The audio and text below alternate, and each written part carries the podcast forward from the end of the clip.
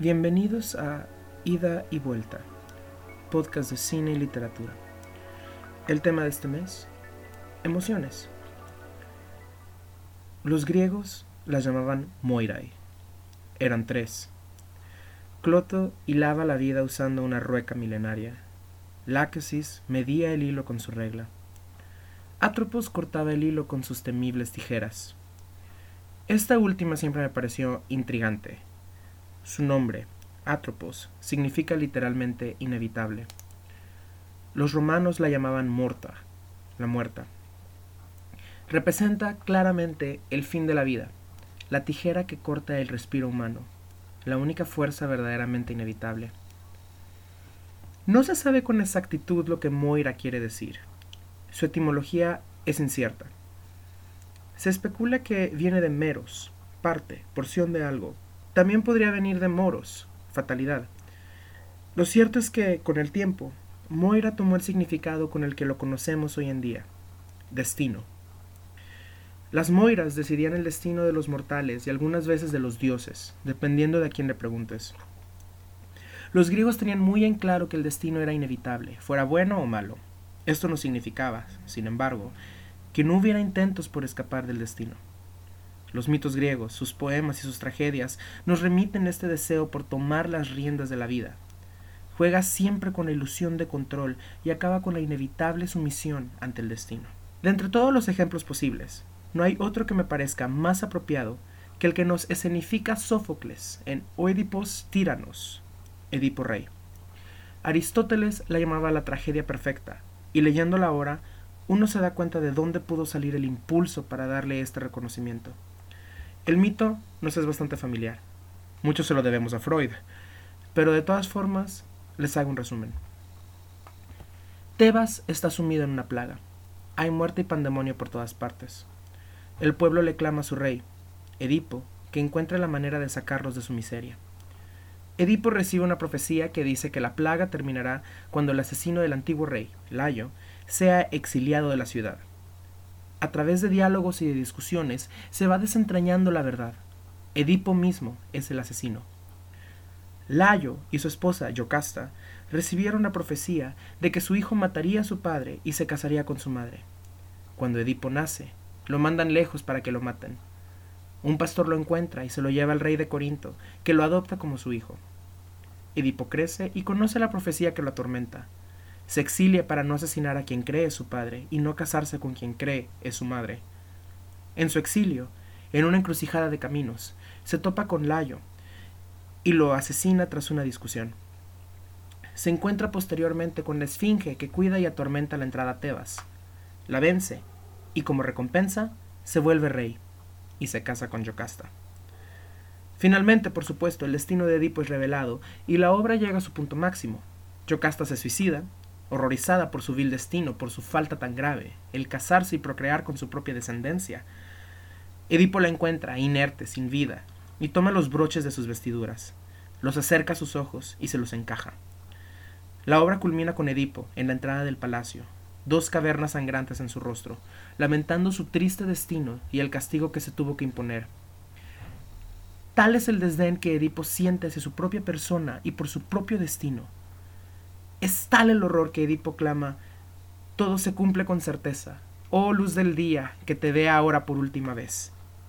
Es un momento clave que logra mover a cualquier adulto a las lágrimas. Es tan patético, tan horrible y terrorífico y al mismo tiempo tan hipnotizante y atractivo. Aristóteles llamaba esta sensación, a este momento en la tragedia, catarsis. Es una purga de emociones, especialmente lástima y miedo, que suceden al espectador de una obra de arte. Aceptar tu destino, por más horrible, o tal vez especialmente si es horrible, es una fuente de catarsis.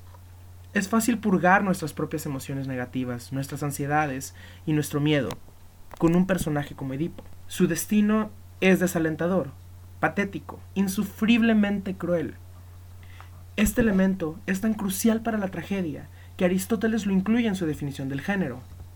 Una tragedia, decía Aristóteles, en consecuencia, es la imitación de una acción elevada y también, por tener magnitud, completa en sí misma, enriquecida en el lenguaje, con adornos artísticos adecuados para las diversas partes de la obra, presentada en forma dramática, no como narración, sino con incidentes que excitan piedad y temor, mediante los cuales realizan la catarsis de tales emociones. Ese es el propósito de la tragedia misma, el purgar estas emociones del cuerpo. La catarsis es el fin último, el producto final. No se puede llegar a esto sin que el destino de los personajes sea aceptado y cumplido, hasta sus más terribles consecuencias. Solo así se logra la purgación de emociones que puede atormentar al espectador.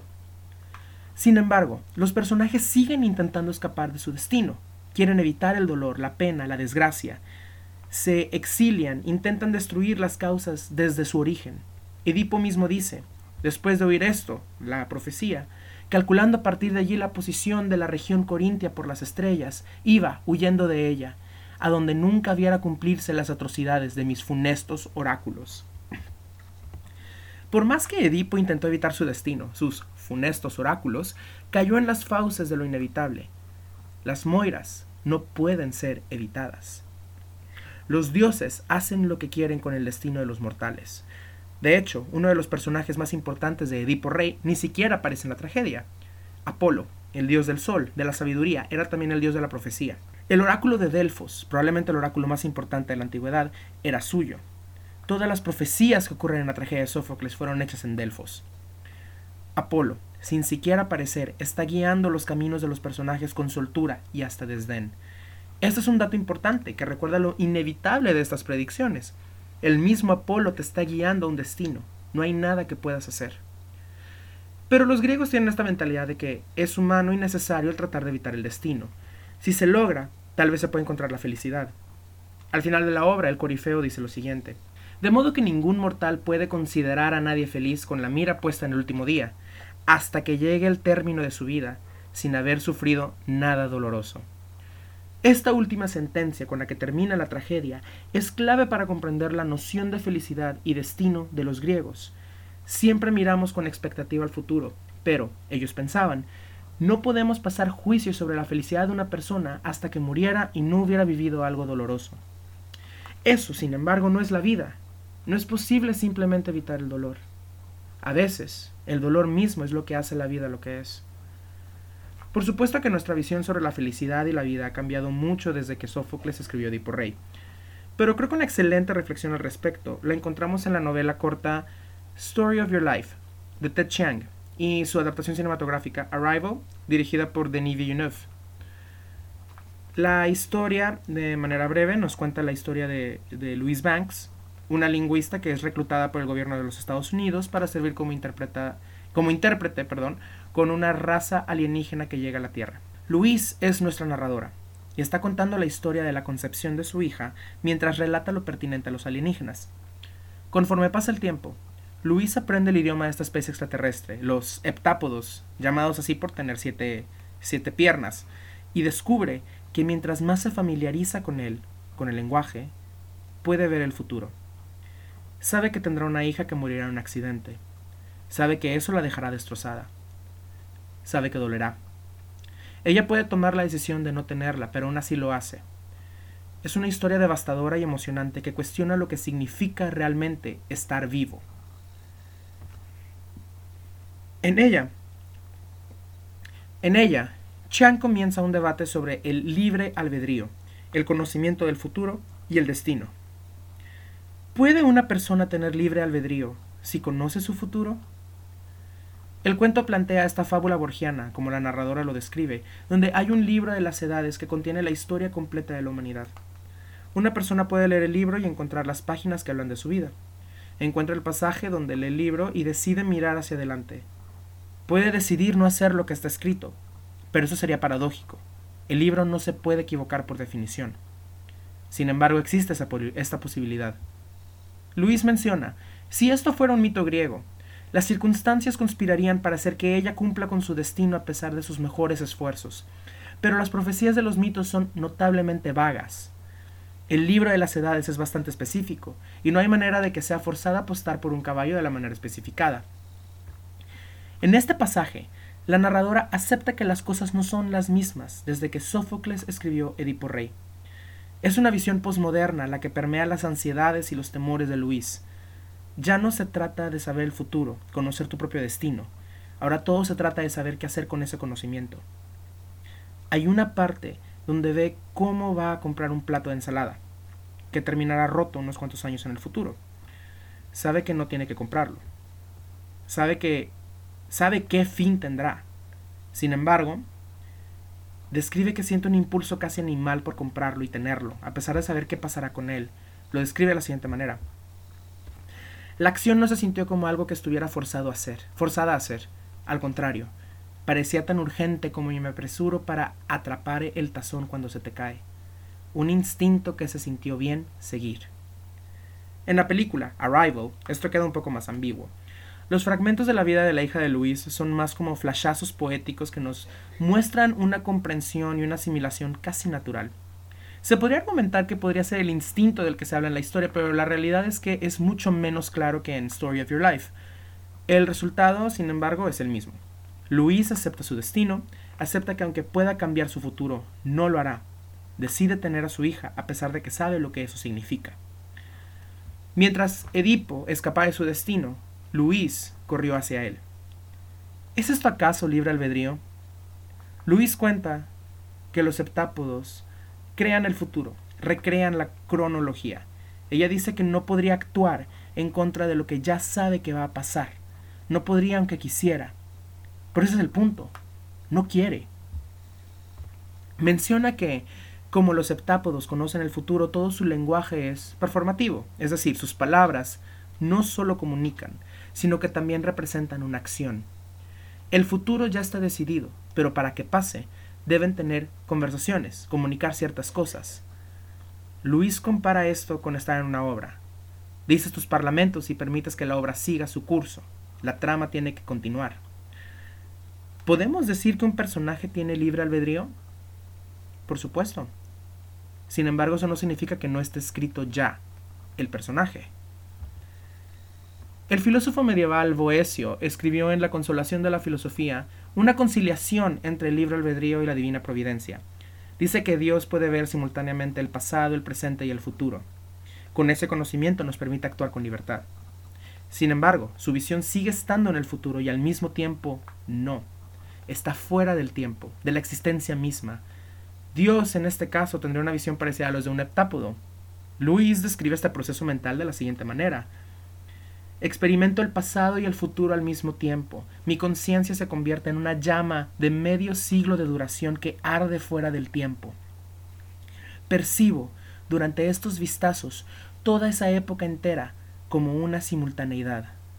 Es un periodo que abarca el resto de mi vida y toda la tuya. Finalmente, los septápodos se van de la Tierra sin explicación. En la película se da la explicación de que los humanos ayudarán a los septápodos en algún momento en el futuro. Les entregaron su lenguaje como regalo para que pudieran pensar como ellos, existir fuera del tiempo como ellos. Tiene sentido. Pero tal vez los humanos no estamos listos para esa visión. ¿Tenemos libre albedrío? ¿Podemos efectivamente escapar nuestro destino? Creo que tanto Sófocles como Ted Chiang dicen que no. Sin embargo, las actitudes que tienen ambos escritores ante este hecho son radicalmente distintas. Edipo intenta escapar desesperadamente. Luis acepta su destino y como un instinto camina hacia él. Lo que hace Arrival, que no hace Story of Your Life, es decir, la película, lo que hace la película y no hace la historia, es mostrar cómo aceptar tu destino con todas las cosas horribles que van a pasar es solo vivir la vida. Si pudieras ver tu vida de principio a fin, pregunta Luis, ¿cambiarías algo? La respuesta de Luis es simple. A pesar de conocer el viaje y a dónde lleva, lo acepto y le doy la bienvenida a cada momento de él. A muchas personas le pareció pesimista, pero al menos en mi opinión, y especialmente comparándolo con Edipo Rey, a mí me pareció optimista. No los puedo culpar, es difícil sentir catarsis cuando tu protagonista acepta su destino tan abiertamente nos queda un sentimiento de desconcierto. ¿Cómo podemos aceptar nuestra desgracia de tal manera? ¿No es mejor acaso luchar? ¿Intentar escapar? Sin embargo, yo me pregunto, ¿qué mejor actitud podemos tener ante la certeza de nuestra muerte, de nuestra desgracia, que la calma de la aceptación? El escritor francés Michel de Montaigne escribió en su ensayo Filosofar es aprender a morir, que no sabemos dónde la muerte nos espera. Aguardémosla en todas partes.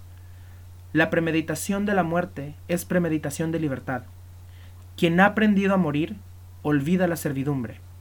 No hay mal posible en la vida para aquel que ha comprendido bien que la privación de la misma no es un mal. Saber morir nos libra de toda sujeción y obligación. Creo que con esa mentalidad se puede vivir feliz. Se acepta que habrá cosas malas que nos pasarán. Se sabe que moriremos. Se sabe que, lo sepamos o no, si, creamos, si creemos en un destino, sucederá.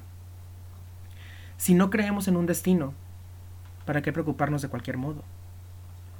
El destino, existente o no, ya está ahí, puesto para nosotros. Como lo tomemos ya, es nuestra decisión. Tal vez no es humano aceptar, aceptarlo ciegamente y sí intentar escapar con todo lo que tenemos. Pero ¿cómo podemos vivir más felices? Uno no es feliz si no le suceden desgracias, tragedias. Uno es feliz si sabe afrontarlas y superarlas. Creo que ese fue el verdadero regalo que nos trajeron los septápodos en la historia, y es una lección necesaria, aunque difícil de aprender. No temer que las moiras corten el hilo de nuestras vidas, sino saber cómo afrontarlas cuando lo hagan. Gracias por acompañarme en esta discusión. Y como siempre los invito a escuchar el podcast de mi compañera Vicky Garza. Ella nos hablará del Coming of Age y estará, como siempre, increíble. Esto fue Ida y Vuelta, podcast de cine y literatura. Gracias y buenas noches.